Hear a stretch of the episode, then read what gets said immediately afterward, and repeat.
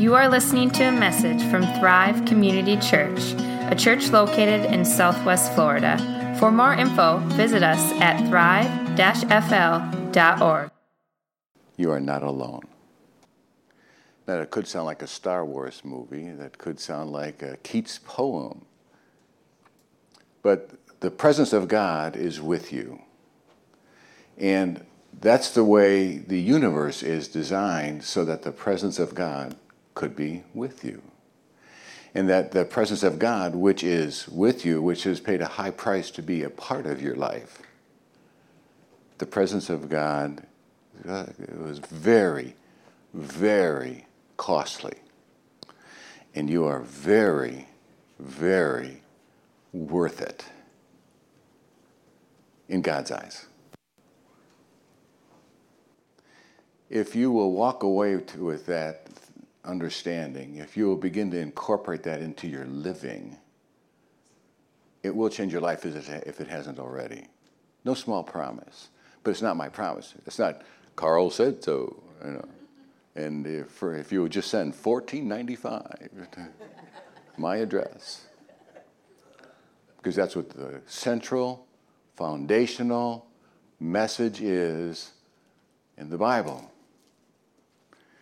That's what the central, fundamental reflection is of the universe. Whoa, big stuff.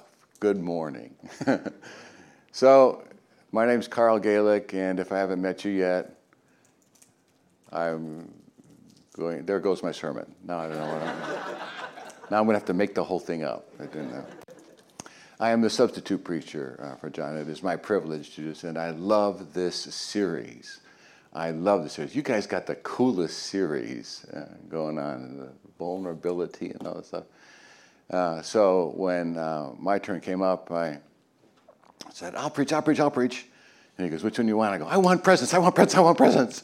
And John gave me the present of preaching on presents. I love the play on words. So that's the whole focus and understanding today. And we need to kind of warm up and kind of figure this thing out together because it's huge promises, it's huge understanding. One more sort of introductory comment before I get into the introduction. This is the introduction to the introduction. Yeah, that's uh, if you're looking forward to leaving early, uh, let that hope evaporate. Uh, so, the introduction, the introduction. God is present within you. The universe itself exclaims that. It's woven in. When I set out to do a doctoral thesis, um, I said the thesis I wanted to answer, the question I want to address is if God is indeed the creator of the universe, his fingerprints should be over everything, be everywhere on everyone. So I set out asking sort of a large, big goal, which, by the way, got repeatedly rejected by my major professor, but that's a whole other story. I'm over it. That is what I discovered to be absolutely true beyond any doubt. I'm going to try to give you a hint and a sense of how that kind of came about without giving you a doctoral thesis. Because if I start using doctoral thesis language, my wife will walk out. One of the key phrases that I had in there in my doctoral dissertation was presence is systemically determinative. And I was pretty proud of that.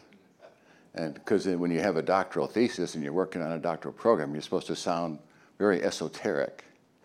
And presence is systemically determinative sounded like that. And I gave her a chance to edit my documentation and my paper, and, and all she did was circle that and said, Speak English in her own loving way.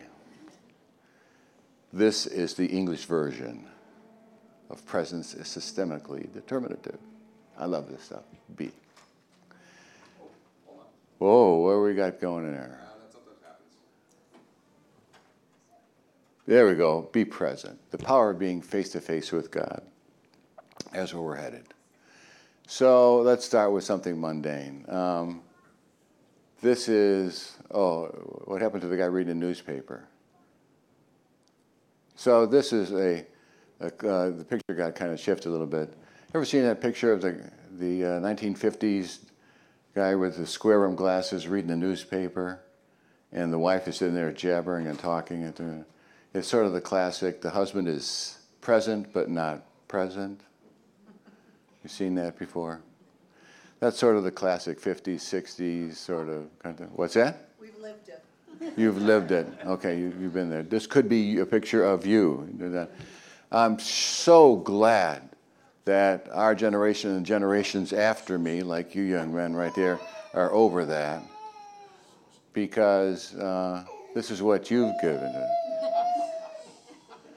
So, this is what we've exchanged for the newspaper picture.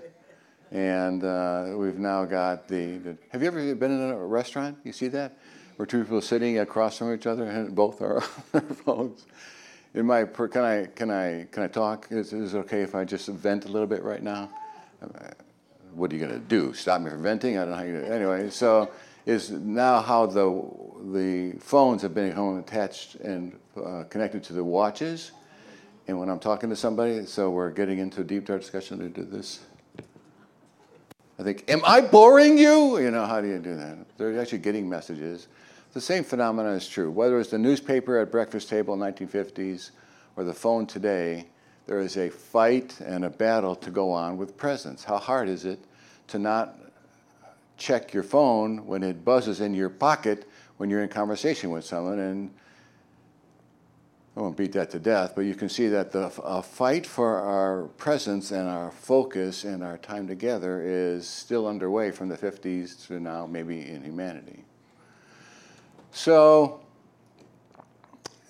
if you've ever been at the bedside of somebody who's dying in a hospice situation, perhaps, you know what I'm talking about. If you haven't, here's some preparation is that even when they're unconscious, even when they are um, in a coma, you still can sense their presence. And when their spirit passes, when they die, when they stop breathing and the heart stops beating and the brain stops functioning, when that happens, even though they may not have said a word for days or weeks, something is different. The presence is no longer in the room. The last opportunity I had was with Mary's mom when she was dying and she was in hospice we spoke to her and we sang with her and we talked to her even though her hearing aids weren't in and, and doing that. And when she gave up her spirit, we, Mary Louise and I looked at each other. We were crying. Said, She's gone. You could tell there was something different that was there. Her spirit was no longer in the room. Having read some books on near death experiences, then I looked up and said, Bye, Mom. And her spirit went someplace else. Presence is that powerful. You don't have to be conscious to communicate it.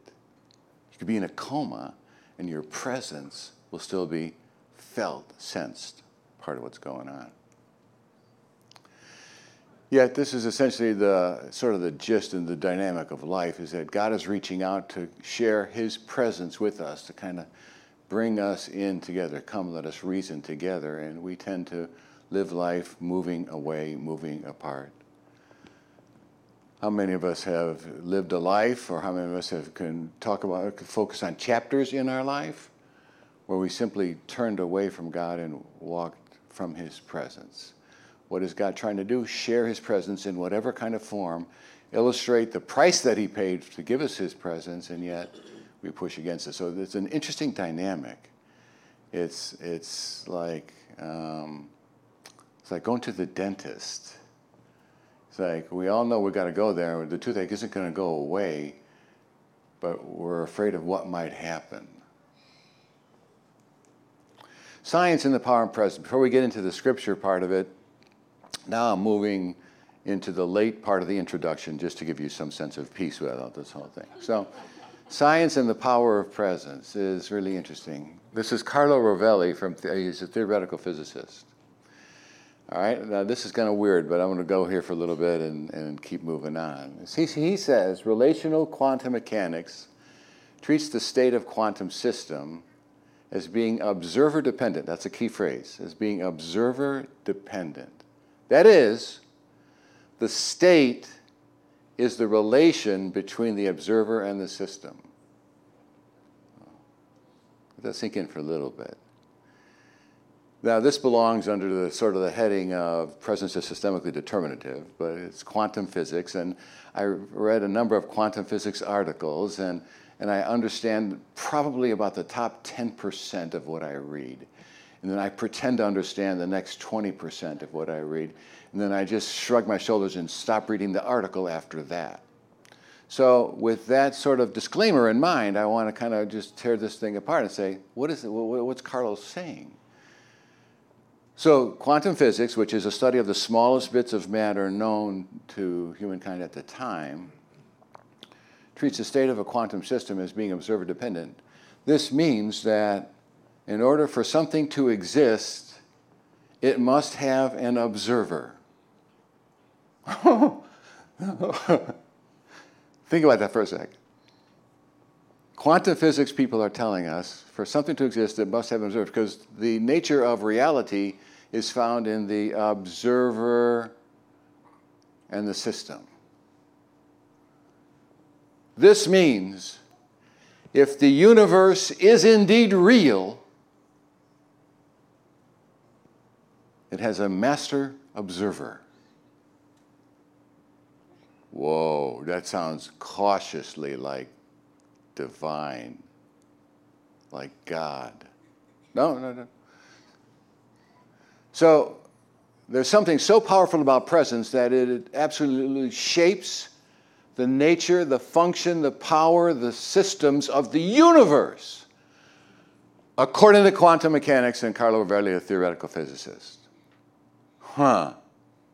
Thank you, Carlo. Let's go on to one more, then I'll get out of quantum physics. Quantum physics is more than physics, it is a new form of mysticism. I love that which suggests the interconnectedness of all things and beings and the connection of our minds with a cosmic mind. This blows my mind. I'll just run through this just a little bit, just kind of unpack it just a little bit. Quantum physics is more than physics, it's a new form of mysticism, meaning quantum mechanics sci- and engineers and scientists are saying, whoa, we, we have to leave the world of science in order to understand and explain this. I'm going, keep going, keep coming, keep coming. We're good. Which suggests the interconnectedness of all things. What did I say earlier? My thesis was I wanted to pose the question if God is indeed creator of the universe, was she his fingerprint, was she his fingerprint everywhere? Oh, so now the National Center for Biotechnology Information, which is a real organization, I looked it up in the government, for which it is supported by tax dollars, says that there's an interconnectedness of all things and beings, of all things and beings. The whole universe is interconnected. And the connection of our minds with a cosmic mind. This just cracks me up. I want to look at the screen and yell out, Say God. Call it divine, cosmic mind. Notice all the dancing around with mysticism language that has to happen in order to not make it theology, to not make it divinely inspired, to not make it all held together by one divine creator. Because it seems as though presence is so powerful that it interconnects with everyone, everywhere, all the time. End of sentence. Oh, I love this stuff. But let's leave all the quantum physics stuff behind. If I preach again, I'll probably bring it up again, but for now, because I want to introduce you to the Gospel of John. With all this is sort of theoretical physics and quantum mechanics in the background, Listen to the Gospel of John. So, John, in, the, in his Gospel, is likely the last book written in the New Testament. The Gospel of John reads nothing like Matthew, Mark, and Luke. Nothing like it. It's got a different chronology to it. It kind of weaves a story around seven cycles. And it's a long thing to get into, but the, the seven cycles are also found in the book of Revelation, and it starts small and keeps unfolding and gets into a bigger and bigger and grander and grander picture. So John is using symbolic literary techniques to kind of pull us into his world. And so he starts with a sort of like, it kind of works like this. It just gets bigger and bigger and bigger and bigger and bigger and bigger. The Gospel of John begins with this little tightly packed phrase In the beginning was the Word, and the Word was with God, and the Word was God. He was in the beginning with God. All things, listen again, all things were made through him, and without him was not anything made that was made. Huh. In him was life, and the life was the light of men. Go to 14. And the Word became flesh and dwelt among us. And we have seen his glory, glories of the only Son from the Father, full of grace and truth. Here's this pinnacle truth. Jesus wants us to, or what the Lord wants us to know, what John is writing in this opening, wisdom filled, packed introduction is the Word connects everyone, everywhere, everything. What's John talking about? Quantum physics. Logos. The word for lo, the word for being redundant. The word for word is logos. Logos means word, speech, or discourse. If you look it up in from Merriam-Webster dictionary, the logos is ancient Greek philosophy is the controlling principle of the universe. Huh. Way back then, John begins then, or introduces his gospel by saying, everything is connected to God, and God is connected to everyone, everywhere, all the time. He's plucked the word the logos from Greek philosophy and Greek theology and brought it into the gospel and said, This is the core back to the core of the message, the little the word I want you to leave with today. You are not alone. And a huge price has been paid for you. The logos in ancient Greek philosophy, the controlling principle of the universe. So, to press the Gospel of John, chapter 1, it could read a little bit like In the beginning was the controlling principle of the, of the world. And the controlling principle of the world was God. And the controlling principle of the world was with God. See, he, you might substitute quantum physics, you might substitute um, evolutionary biology.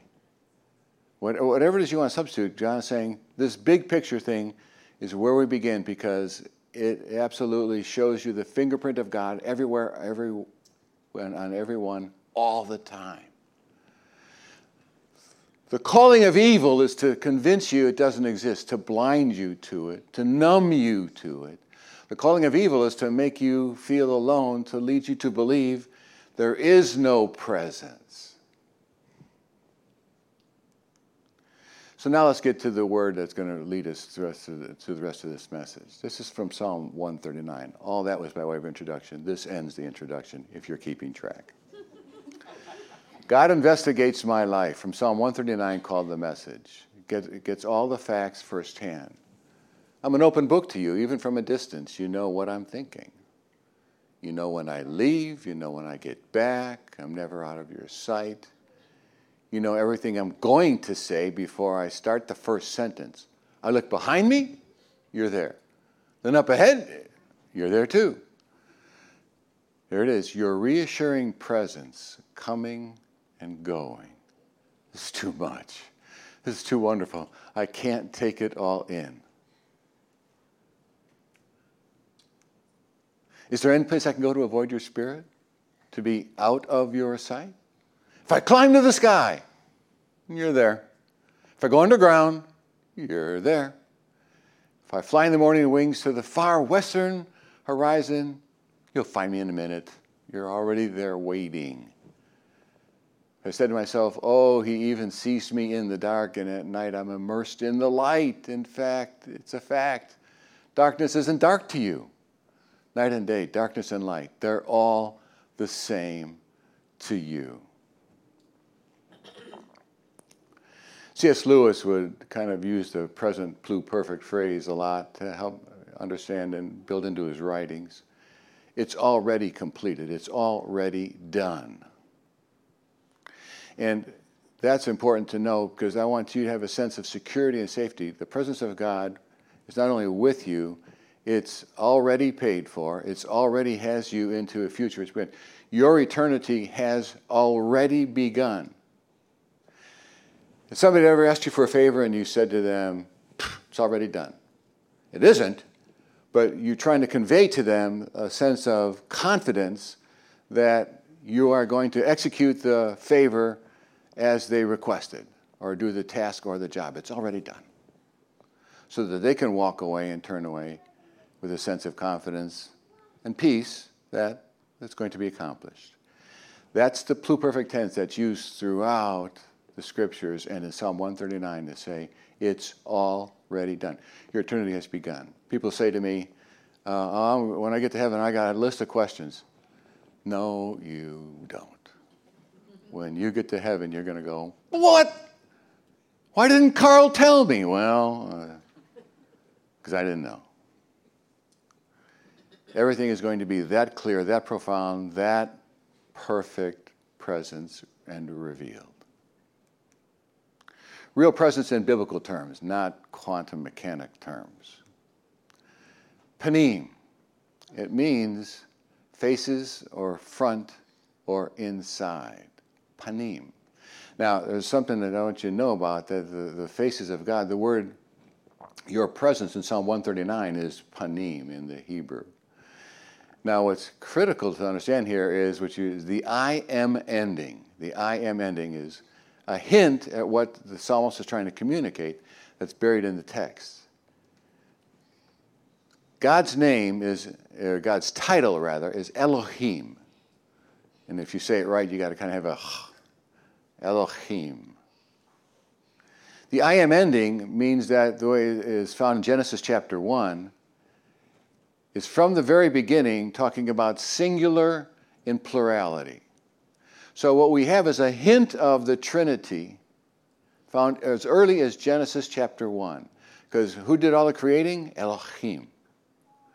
And the word Elohim is plural used in the singular. I know, isn't that weird? Isn't that confusing? It's odd. It's a hint of relationship and plurality and Trinitarian. We wouldn't pick it up that it's Trinitarian for many, many years but it's already embedded in the text. The same I am ending is found on the, God, on the presence the psalmist is talking about. He's indicating that not only the face of God, it could also mean the faces of God. The faces of God meaning the face of the Father, the face of the Son, the face of the Spirit. They're all turning and facing you. And in some way, they're all united and still all separate. You know how that works? Me neither. I just know it's embedded in the text. And that He wants His presence to be within you, around you, and about you. The Father, the Son, and the Holy Spirit have one purpose, and that is to turn their faces, face singular, face plural, I don't even know, to you. God wants to face you. God's facing us in our journey. He said, My presence will go with you and I will give you rest. This is Moses going, Are you kidding me? Cross the desert with these bunch of whiners, with these people complaining, right? You know, you, they, you don't, they don't trust you to give them something to eat. You give them something to eat. You get manna in the desert. You press John next time. You know what the word manna means? What is it? No, that's what it means. It's like a who's on first. What is it? The Israelites walked out of their tents and went, What is it? And Moses said, Yes, that's correct. True story. My presence will go with you, and I will give you rest. God, he complained to God and said, Look, you give them manna. What is it? They want, they want meat. You give them meat. They have so much meat, it's coming out their noses. Moses says, I don't want to go. I don't want to do this. This is not for me. Have you ever said that to God? This is not for me. This is a task I don't want. What does God say? I'm going to make sure that he, you can accomplish it. And you know, He says, No, I'm going to give you what you need. And what you need is my presence, my face. I'm going to look you in the eye and go, I'm going to be with you, man. We're going to walk it. We're going to talk it. We're going to deal with it together. Last time you sit in the front pew, isn't it? Thank you, brother. The effective phenomena is presence. I'll, get, I'll go with you, Moses. I'll go with you. The assurance of presence comes up and says here in Numbers The Lord bless you and keep you. The Lord make his face to shine upon you and be gracious to you. Lord lift up his face upon you and give you peace. You ever been hurting in, in the hospital, ICU? People have said to me, Pastor, it's good to see your face. I've always been humbled by that because my face isn't the face of a doctor. I can't cure what they're going through, I can't change their outcome. The stage four cancer is about to take their life, and I can't take away their pain. But they still share with me over the years of ministry Pastor, it's good to see your face. The power of God's presence as it works within us changes hearts and lives, no matter what, no matter when, no matter where. It's like the fingerprint of God is everywhere, all the time, on everything and everyone. Hmm. Oh, the whole presence of God is key. I want a little history. Hebrew was my toughest course at seminary. And uh, I struggled through it. Mary Louise I'd come home at night or after class and go, oh, I'm just shaking my head. And she would give me encouragement and rub my shoulders, but she would never do my Hebrew homework. so I, the reason I want to share this with you is this is the first word I ever translated. And you got to imagine this young seminarian student going, mana, man, man, Emmanuel, man, Emmanuel, Eman, Emmanuel. I was like so excited. This was the first Hebrew word I ever translated. I called Mary Louise over and I kept retranslating it over and over again. Because what does it mean? It means Amana, with us, El, God. It really is literally God with us, but it's written in the Hebrew, with us God. Point of that is not my lousy B minus minus minus that I got in Hebrew, but that within the Hebrew is buried the phenomena of what God wants in Jesus Christ. He wanted to make sure that you knew that God was with you, that He was pitch His tent among you. Jesus experienced the intentional absence of God's presence. This is the only time when the absence of God's presence is so focused and so powerful. So, God's primary focus is to make sure that His presence is with you in Father, Son, and Holy Spirit, that you know you're not alone in any situation ever. That was true for everybody on the planet. It is true for everybody on the planet except one Jesus. For our sake, he made him to be sin who knew no sin, that in him we might become the righteousness of God. It's one of my favorite texts in all of Scripture. It's St. Paul writing in 2 Corinthians. So, what you've got now is for our sake. Why did he do this? Because he loves you and he loves me. He made him to be sin. Don't miss the impact and the power of what Jesus became. It wasn't just a physical crucifixion death, as agonizing and as horrid and horrific as that was. That was peanuts. That was cakewalk compared to being made sin. I have no imagination for it. I, my words fall short. My proclamation is shy. What's it like to be made sin? I don't know, but Jesus does. And that's funny because he's the only one on the planet who knew no sin. Why did he do this? So that in him we might become the righteousness of God. So that his presence could be shared with us. That's the, it's an, a love that's it's incredibly difficult to define and to preach and to grasp. It seems, really? He didn't even know me. Well, that's just it. He did and does and will.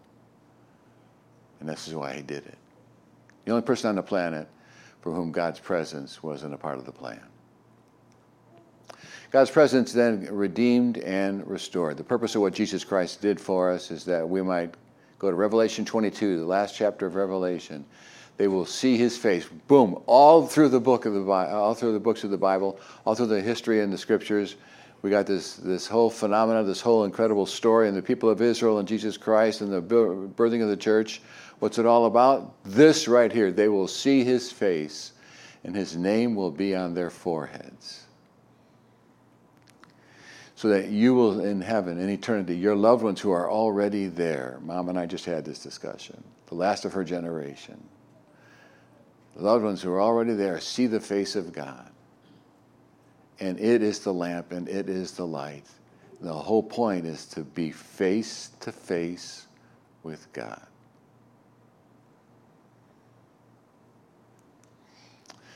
This is why the life giving waters of baptism are so critical. God chose sacraments, which are visible manifestations of invisible realities.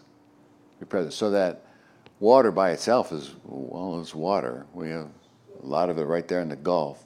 But the, the water is attached, attached to God's Word.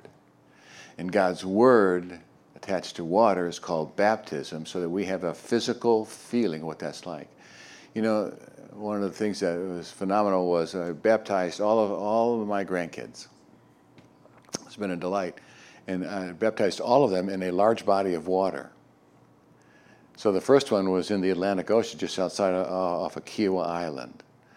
Rolled up pant legs, holding Luke, and it was very tricky. And I was used to having a fount to, to do this, so it's a lot easier. But it's not as easy when you walk out into the ocean. You feel the waves, but it was very phenomenal because I could feel the coolness of the Atlantic Ocean and feel the waves kind of splash up on my shin and up to my knees and begin to some my corduroys wet, not corduroys, khakis, I always say corduroys. Khakis wet as we go along there. And I found a way to bend down, hold Luke like this, and take, and as a wave would come, to cup a little bit of water. Then I looked up and I saw the vastness of the Atlantic Ocean. And I thought, what a beautiful image of God's grace. This incredible Atlantic Ocean which stretched out before us, and this baptismal party that made up a family. And my hand caught a little bit of it. I baptized Luke in the name of the Father, in the name of the Son, in the name of the Holy Spirit. Well, it wasn't that easy because he was squirming Mm-hmm. gave me some sense of the power of the sacrament of baptism. I looked out and I didn't see a font or a little bowl of water, but an almost seemingly endless amount of grace. And God dishing a little bit of that and saying, Give it to Luke. Let him know I am with him. It's true, we're going to take bread and wine.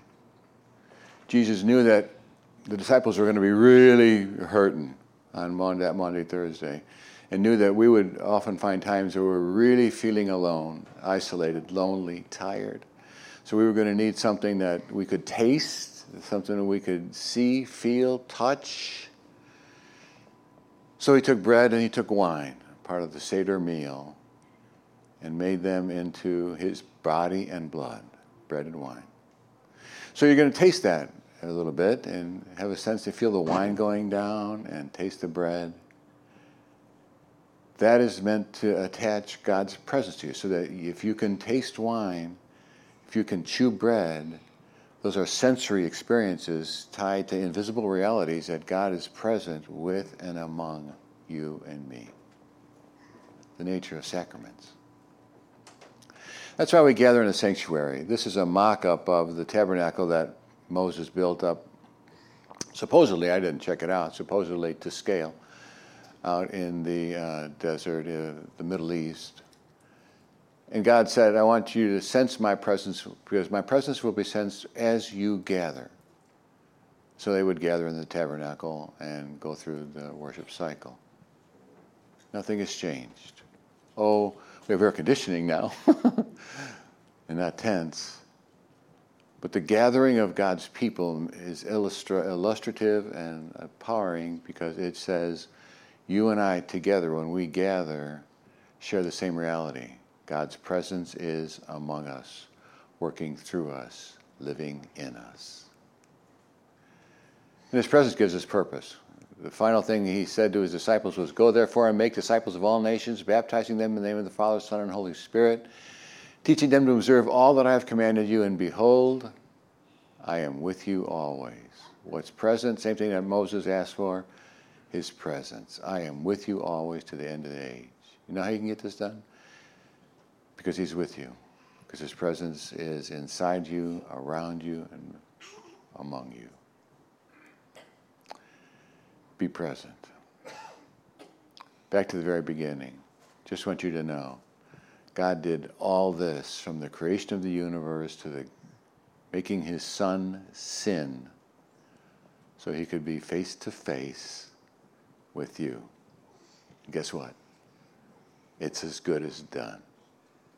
In Jesus' name, amen.